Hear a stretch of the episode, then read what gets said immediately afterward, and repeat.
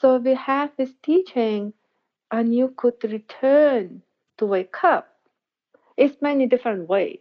And in the life, it's very obvious when if you walk on the street and you are completely thinking whatever you have, your story going on, and the just car goes beep, all of a sudden, very strongly, definitely you jumped. You kind of look around what's going on. Your eyes becomes much clearer. Your ears immediately gets very sharp, and your senses returns to you and all of a sudden you can realize oh you may drop your phone or something is calling you or maybe here is somebody needs help whatever situation around you just you become connected to it you wake up from your dream you wake up from your thinking and uh, that's what we usually practice and you use with different ways and different techniques to do that to actually to reconnect whatever happens around us to see clear that it's not always possible if we in our thinking, if we in our stories, whatever it is in our head.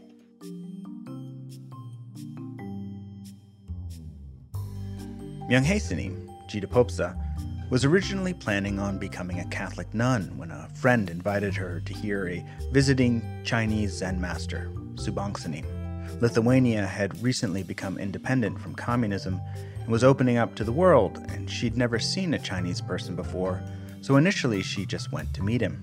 But she was so moved by his message, she immediately signed up to sit a three day retreat.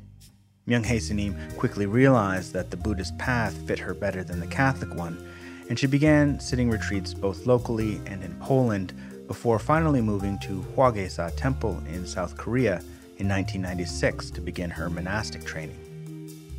The following year, after ordaining as a nun, she moved to Hong Kong to serve at Subong Zen Monastery, where she's been ever since and now serves as the second guiding teacher. You are listening to Sit, Breathe, Bow, a podcast for practitioners. Each week, leading Buddhist teachers share life experiences and insights to help guide your meditation practice as well as your life off of the cushion. I am your host, Ian White Marr. This podcast is sponsored by the Quantum Online Sangha, a virtual Zen practice community of the International Quantum School of Zen. Members of the online Sangha meditate together, study with teachers, and participate in workshops and courses to develop their practice. To find out more, visit kwanumzenonline.org and click on the trial offer for a free month of training. Myung-Hae, you were originally planning on becoming a Catholic nun, but you were raised in a communist country. So when I was watching some of your talks online, it, it seemed like it was even hard to find a, a Catholic monastery for you to to study in. And I'm wondering what was this drive to become a monastic? Like, where was that coming from? Yeah, that's true. I was uh, born in this uh, communist country, but Lithuania, from long history, had this uh, Catholic background. So even during the communist time, this was not completely like taken away. It still existed, you could say, somewhere maybe in the background, or like we would say, underground. But it was still strong, especially in the older communities, like my grandparents, they used to go to the church. As I begin with, you know, like in the winter months, you go to the school, like I was living most in the city. But the summer holiday, when I was with my grandparents, which means more into the village in the countryside. So naturally, I would end up going with them to the church. Well, I was really in the kind of kind of dilemma, like what to say, because that time I have to learn about the God, go back to the school. I learned everything which is no God. So I had a question: Does the God exist or not at that time? And after some practice and experience, I realized the most important is like how I can help this world, where which is I begin with. and thinking about monastic path because to me it seemed if I'm going monastic path, actually I could use my whole time to help everybody around me. If I choose my family life, somewhere inside I feel like at least half of the time I could give to my family or myself, which is of course, you know, could say everything around you is needs help. But I kind of felt like if I go monastic path, I could give myself fully. And so you were, but you were on this path to do become a Catholic nun, and then a friend invited you to hear uh, Subongsanim. Uh, how was how did Subongsanim get to Lithuania, and what was that experience of going to hear him speak and and find out about Buddhism? I guess. Well, actually, it was very interesting way. It actually it was not first time of him coming, and uh, first time Subongsanim came actually with some sons and master in 1991. Hmm. And uh, I've always felt they just find me. I would never able to find them. But somehow the time I was practicing the martial art and we have the group and the place and the big hall and we happened to be came to our place and was where we just began somebody because wanted the hall and they came to us it is where I just find them. For beginning, when Suksansa Master came, here we had some misunderstanding, so I was not able to join the retreat. So first retreat for me was with Bongsa Master in 1993, but I already got in touch with them on 1991 but I never really took it very seriously at that time. Just like was kind of a little bit like foreign to me, and I was really more into um, Catholic practice at that moment. And uh, the funny kind of coincidence was like actually, as I said, I didn't know where the nuns was living, so we didn't have them that time. Nobody would wear the nuns' clothes, or you never know who are they. But after like 91, 93, by the time we start wearing this monastic nuns clothes, so you could see them on the streets. So that's where I once saw one of them, and actually I just ran out of a bus and chased her just to find where the monastery is. and uh, it happened to be the Polish branch, and I didn't really speak and understood the Polish at that time. So I kind of decided, well, if I really want to practice, I better stay the place where I understand the language. Mm. And just that evening, this friend said, like, well, you know, we have this Chinese Zen master coming here. Would you like to go? Well, I said, why not? Right. I don't know how they look like, so why not? so that's why I just went, but I wasn't really looking or searching for something new but it was very inspiring to me and it really kind of resonated to me what I was looking for. So I tried out. I went for retreat right away, next day. And it really was not easy. And I had inside of me was a bit little struggle. Would I be doing something wrong, changing like changing my religion in a way? But first of all, something inside me really liked the practice and really liked to look inside more than for looking something outside because i really want to understand myself and what is it all about and it seems very natural to me to do this kind of practice. So i stayed. So you sat that first three day retreat. Can you tell me about what it was that happened to you on that retreat that helped you decide that this was the path or, or were, were you still not totally decided yet? Or you know how did you start moving away from catholicism and towards buddhism well uh, during the retreat we had this kongan interviews which is like completely was foreign to me and i wasn't you know we have the translation to lithuanian but actually it was scary. You don't know what's going on.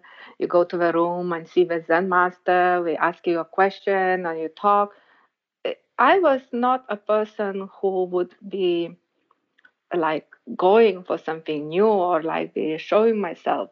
I was more shy. So I was kind of squeezed in this room, like uh, maybe they won't see me. and uh, somehow, uh, Sabong Master, I think he really saw me. he asked if I have any questions. So I thought, well, you know, I am afraid. You know, I'm kind of scared even being in this room. And Sabong Master has this kind of way he would just look at you, put his palms in front of me, and saying, like, Well, just give me your fear, give it to me. I was completely shocked. like, what? How can I do that? but something inside me really, again, felt very strange this kind of approach. When he gave me his mala and asked me to do the Om Mani Padme Hum, the mantra, and I was just doing since a lot at that time, whatever I could. And that mantra really helped me to go through very difficult situations. And especially because of that time in Lithuania, we have a lot of changes, uh, a lot of um, bankrupts, a lot of uh, difficult, very difficult situations. And it just led me through all the way even to a career where I could really even go through the monastic training at that time. So you you then started saving up money to go sit in Korea and you I've heard this great story about how you you finally got the money together to go sit and then you couldn't get into the into the retreat. But then you sort of resigned yourself to okay i guess this isn't going to happen. And then out of nowhere a postcard appeared. Am i remembering this correctly? And it was from subong but he'd already he died like two years earlier or something like that? Is yes yes it's true and uh, it was really was very surprising situation for me because i it was much like after 19 93, and Bongsa Master passed away in 1994. So after in this retreat, 1993, I had this writing communication with him. It was really also interesting because I don't understand English. So I had the letter, somebody helped me translate it. When I got the letter back, somebody helped me translate it. So it was going in and out like that. Wow. And uh, after a while, I found out he passed away. And uh, I really wanted to go forward, but you know, I was really limited with my language. So I really depended on my friends who could help me. So I didn't even occur to me I could go for retreat because I can do it myself. But one of my friends decided she would like to go and I could go with her. Uh, well, I managed to get enough money for that, and uh, I didn't know where she's applying. I really depended on whatever she was doing for me. So she just had very strict idea what she wanted. So I have no choice. but because it didn't happen the way she wanted, actually, I also lost the chance. And that time, as you said, I know I was really like disappointed, like, okay, here you go, nothing happened. And I still remember my mom coming back home and say, Welcome back from Korea. I'm just like, wow, what's happened? you know, I just couldn't go where. Why welcome back? And here was postcard from Korea with view of Korea. And it's written by Smonsa Master. I guess like I can't put all of this together, but it was really fun. and it happened. Um, this postcard he couldn't send because he passed away. So actually, Jane McLaughlin, another our Zen master, find this postcard, and she sent it a year later.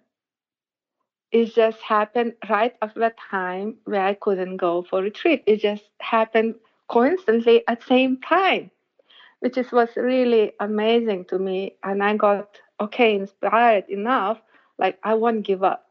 It's almost like so, he found you again for the second time. I, exactly. I even saw I made before I was kind of dependent on this friend, but this time I decided, okay, I will going to do it anyway. So that's why I go to the Poland first and try three months retreat, and then I told them I still would like to go to Korea. Can you can imagine I hardly have any English, so you know, again, they kind of helped me to apply for Korea the retreat. So I went, but actually to go where I need again this money just to buy the ticket. And for that, I needed to make a big challenge to ask my parents. I was really lucky because my father sponsored me to go for the retreat. Even he didn't like that idea, but he actually helped me so I could go to Korea. And again, I went, and this was really amazing. I had no language basically, and there's no problem. Even if you don't have any language and don't really have a lot of what you think you need, if you really like to try and you're willing to do it, things will work out.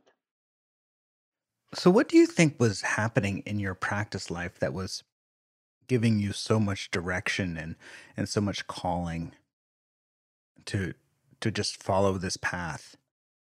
Because there are all of these obstacles that just seem to throw themselves in your way, and you're you're still moving forward, moving forward towards this this call of monasticism.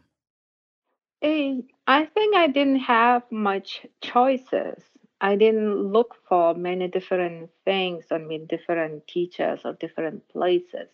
So for my mind was very simple. I just wanted to go this monastic way so I could understand myself and I could help in any way I could. This was not really much importance to me what actually I need to do or what exactly specific thing. It's most important was for me to try and whatever I could help. And, uh, you know, for that, you always have opportunities and there's always things appears. Of course, definitely, I'm not a special person, so I have my own obstacles and I have them a lot. Uh, it was true. I had, I guess, this vow, that only thing which helped me to go through, no matter what appeared this vow of just wanting to help the world or or to find out who you are? Or which vow was it that was really just pulling you? Well i don't think it's separate. Uh, you want to find out yourself so you could help this world. If you just want to find out about yourself just for your own sake um, it's okay. But it's for me was not separate. For me it was like I know, like we usually would say, it's like two wings of a bird. So find understanding myself and helping others it was really important balance. Sometimes, you know, would go into only like, okay, the hard practice, I'll understand myself. And if I lose at least bit of it of helping others, you always bump into something. And if I only wanted to help others and want really neglect and looking in myself, I can help because I would have some ideas and my own karma obstacles will become stronger than the vow itself. So it always was needed both. So I was kind of balancing between one and another, but it's a thing which is could say would help me to move forward. It's not like only one thing was more important than other. I think both are very, very important spoken like a true Zen person. Not really. No, no. It's truly for me, it was, you know, I had so many challenges. It's true. I had so many challenges. And um, no matter is it in my mind or body, the languages, you know, I keep going to the places where I don't understand the language. You know, I went to Poland for first retreat I didn't speak the Polish. I didn't understand. I could guess a lot because it's very close to the Russian language. It's called a Slavic language, but it's not completely like Russian. So it does happen a lot, which I would misunderstand something or people misunderstand me. When I went to Korea, I hardly know a few sentences in English, forget about Korean. When I could speak a little bit more of English when I hear I'm in Hong Kong. people speak in English, but most of the time in Chinese, and again don't understand. So I always had these situations where it was challenging, and it doesn't mean I wouldn't want to give up, but this thing is always in background of my mind. You know, like if you give up, then what? And uh, it still stays so strong to me whatever I can, I just try. So I think this try mine is always helpful. Now, in one of your talks, you you used a phrase that I'd never heard before, but it just felt so intuitively true. Uh, you know, you were talking about thinking mind and and just what happens when we just get caught up in these thoughts, and you said you're you're drowning in your thinking. yeah, can you say a little bit more about that for how what that feels like, you know, or has felt like for you, but also how you guide your students um, when they're drowning in their thinking, or what that feeling is like for them?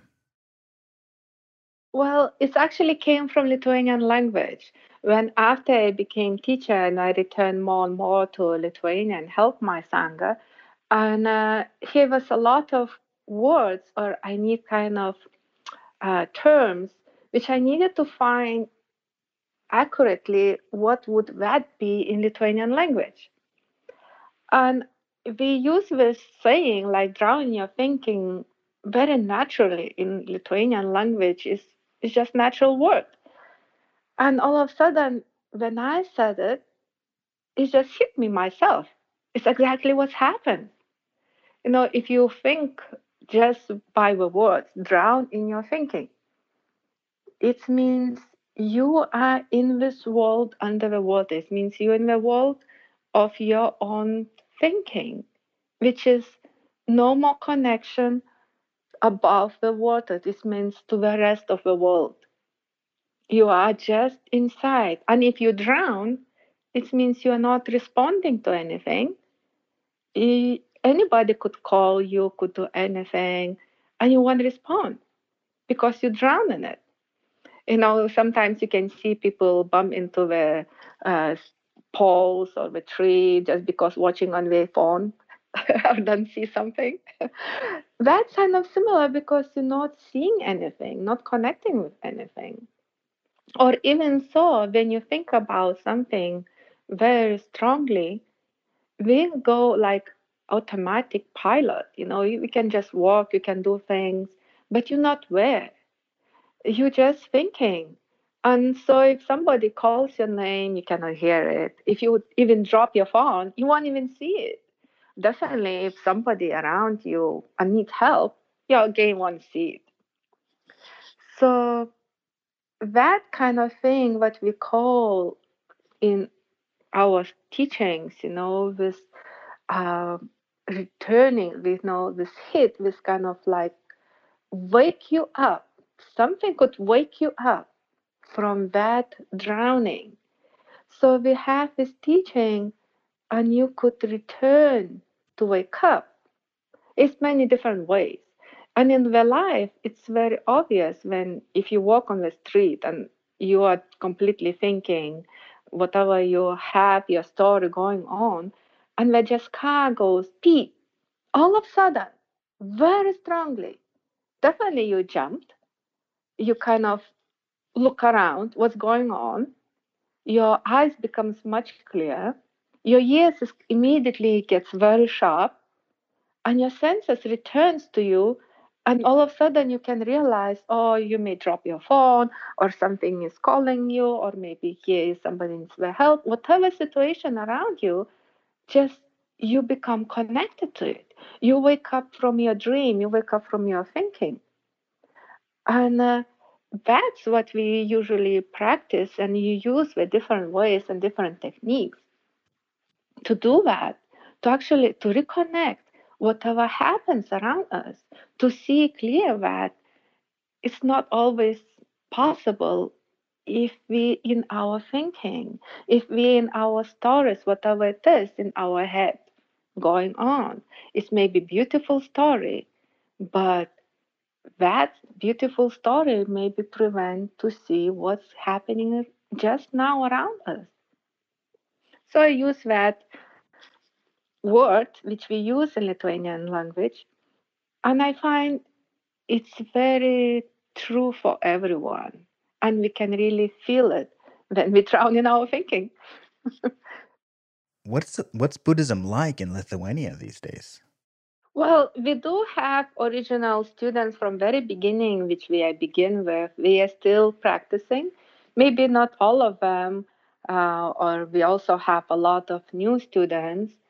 Like everywhere, you know, where some changes happens, and some people may get involved in the different ways of life or moved in different places. But here, it's interesting to see uh, you know, the practice never change. It never gets old. It doesn't matter how many years or where we go. And actually, maybe it's a beauty of our school where the same practice is happening in all the different parts of the world. So if you go anywhere, you basically feel at home because you do the same thing. Maybe one difference is the biggest difference is because in different country we chant the heart sutra in that language of the country. That's maybe only difference. Rest of it is the same. So maybe slightly here and where you know how where somebody sit on the cushion or how you put the ball a little bit is different but rest is really you feel at home and any place you go so our original Sangha is everywhere. it's amazing. I'm always enjoying to go and even like, you know, different country, different place. It's the same. so like uh, one more thing about the drowning in your thought is I usually use that special example in uh, when we have this teaching or like private conversation going between me and students where we talk about this primary point. So very often would students come to this question like what is it all about and how would that would help my life. So very often this just simple sound which is possible to or anything would wake you up is very valuable in our life. For example like i just said the story about the car passing by and the sound of peeping car could wake you up from the thinking or whatever it could be strong sound or even heat or anything which is comes from outside maybe a bird singing, the uh, hitting of the stone, anything, even thunderstorm, which is strong thing which is happening outside could wake us up. If we only rely on that, then we will have to wait for the sound to appear. Well, in Kongan practice, in this setting where this primary point this technique where you actually could be the master of waking yourself up doing that simple way. And you could learn how you could wake up from your thinking. So at that time you could use it anytime any place Thank you for listening to this episode of Sit, Breathe, Bow. I hope you found the conversation with Myunghaesanim Jitapopsa encouraging and helpful for your practice. You can find out more by visiting the website for Subong Monastery in Hong Kong at subong.org.hk. A special thanks to our sponsor, the Quantum Online Sangha, Listeners of this podcast are eligible for a free month of training, which includes live Q&A interviews with Zen teachers, discounts on webinars and online classes, and access to a private community where students can discuss their practice and receive guidance. To access your free month of training, simply visit kwanumzenonline.org and click on the free trial membership button at the home on the homepage. To access your free month of training, simply visit kwanumzenonline.org and click on the free trial membership button on the homepage. And please consider subscribing and leaving a review of this podcast. It helps introduce us to new listeners. I'm your host, Ian White Marr, and I hope you'll join me again next week.